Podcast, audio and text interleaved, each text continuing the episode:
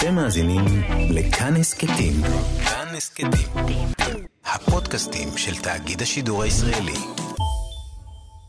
על פי הסיפורים של התושבים המקומיים בפנסילבניה המערבית, יש איש ירוק שמסתובב בלילות בדרכים וברכבת התחתית ומשבש במגע ידו את מערכות החשמל של רכבים.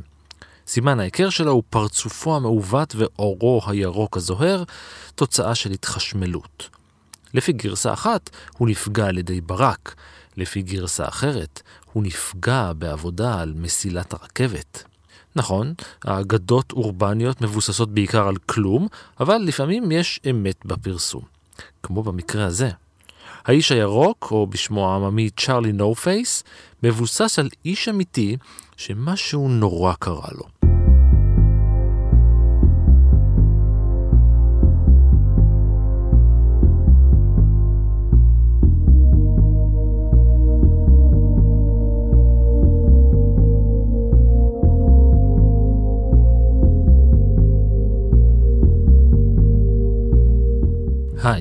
אני רן מנהר ואתם על מנהר הזמן בקטנה.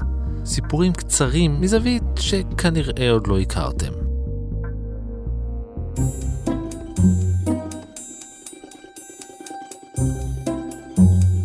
ריימונד רובינזון נולד ב-1910 והיה ילד רגיל, עד גיל שמונה. אז הוא יצא עם חברים לשחק, על גשר של רכבת הם זיהו קן של ציפורים. וריימונד שלנו החליט לטפס ולראות מה העניין. בכל זאת, ילד. וריימונד והחבר'ה ידעו שזה מסוכן. שנה קודם לכן נהרג שם רוברט לידל בן ה-12 אחרי שנפגע מכבלי המתח הגבוה של תשתית הרכבת. אבל הוא טיפס בכל מקרה. לא ברור באיזה קו מתח ריימונד נגע, אחד מוליך 22 אלף וולט והשני 1200, הוא נותר עם כוויות בחזה, איבד את שתי עיניו, חלק מהאוזן, אפו ויד מהמרפק, ואזור שלם סביב הפה שלו היה מעוות לחלוטין. למרות הערכות הרופאים, ריימונד שרד. חודשיים לאחר מכן הוא התלוצץ איתם.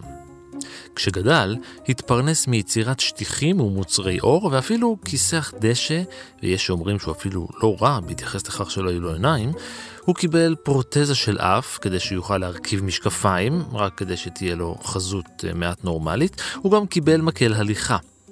כשנהרס הגשר שהרס את חייו, החל ריימונד לצאת להליכות ליליות על הכביש הראשי. החושך, מן הסתם, לא הפריע לו, כדי לא לאבד את הדרך, הוא הלך עם רגל אחת על הכביש, והוא לבש ברוב המקרים חולצה ירוקה. בשנות החמישים החלו נהגים להבחין בו. די ברור מה הכינוי שדבק בו.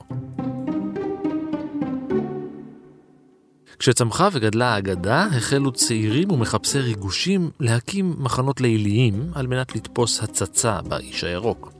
אך ברוב המקרים, כששמע רכב מתקרב, ריימונד שלנו היה פשוט מתחבא. אבל לא תמיד.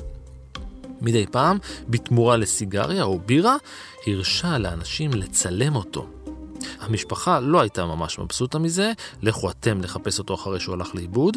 עם השנים, ככל שהתבגר, הלכו ההליכות הליליות והתמעטו. בשנות ה-80, כשנכנס לבית אבות, הן פסקו.